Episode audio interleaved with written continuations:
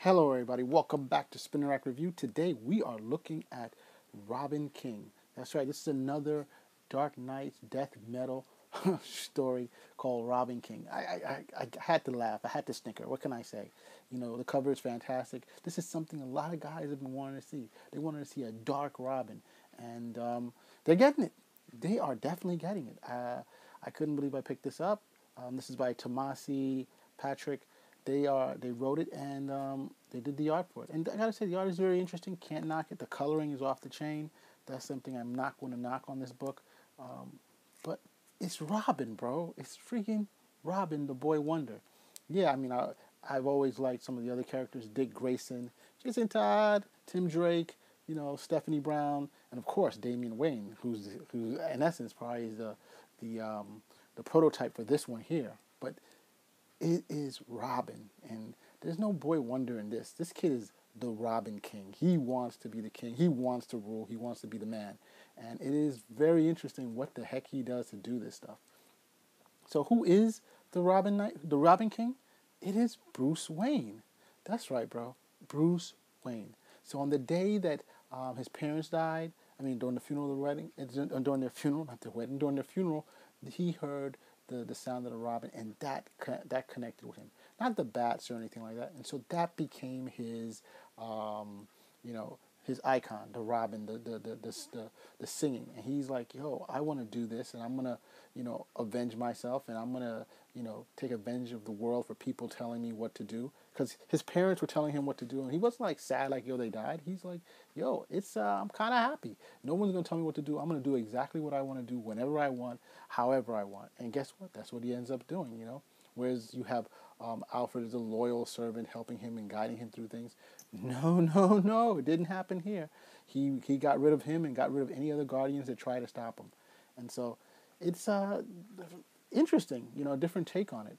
So this Robin likes the adulation of the crowds, the adulation of other children, you know, seeing what he does, and so he's going after the heroes in another world. This is another, you know, the dark universe basically. He's just killing them left and right until he's found by the um, the, the Batman who laughs and says, "Hey, this is all, pff, this is nothing. This is a pale imitation of where you need to be and where you need to go.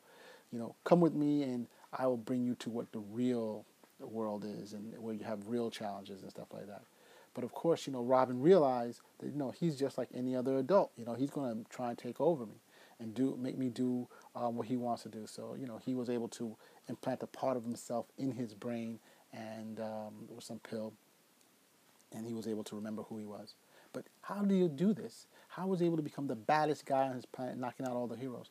He developed. He spent the entire Wayne fortune developing a super duper tricked out utility belt with everything in it. It has kryptonite. It has. I mean, any hero, any anybody who's who, who's out to him, he has something against him that he can go. I mean, brilliant mind. Clearly, Bruce Wayne in any universe is dangerous as hell as we can see. You know, from the Batman Who Laughs onward. But man, it's Robin, man. You're supposed to be the nice, gentle, the fun sidekick. Not anymore. So this is basically the um, what people wanted, I guess, uh, Damian Wayne to be at the final cut. You know, to be the tough ass, you know, a guy who uh, uh Robin who can take on anybody, anywhere, anytime. And this is what we see here. This is just a manifestation of it the color, like I said, the, the story is interesting. It's a different take on it. I, I, I'm just hoping he doesn't become part of the world, but the story is interesting. He takes them all out. He takes on Superman, he takes on Wonder Woman, or their versions in different universes, and kicks butt. He he takes on, you know, Red Tornado, and, or their versions, Beast, Beast Boy, Beast Man, and he does a job on him, you know. But of course, you can't do that to the Batman Who Laughs because you know he knows what to do and how to get him about. But long story short, it's an interesting series. I su- I suggest that um, we get into it. You know, hopefully we'll see what goes on. It's good.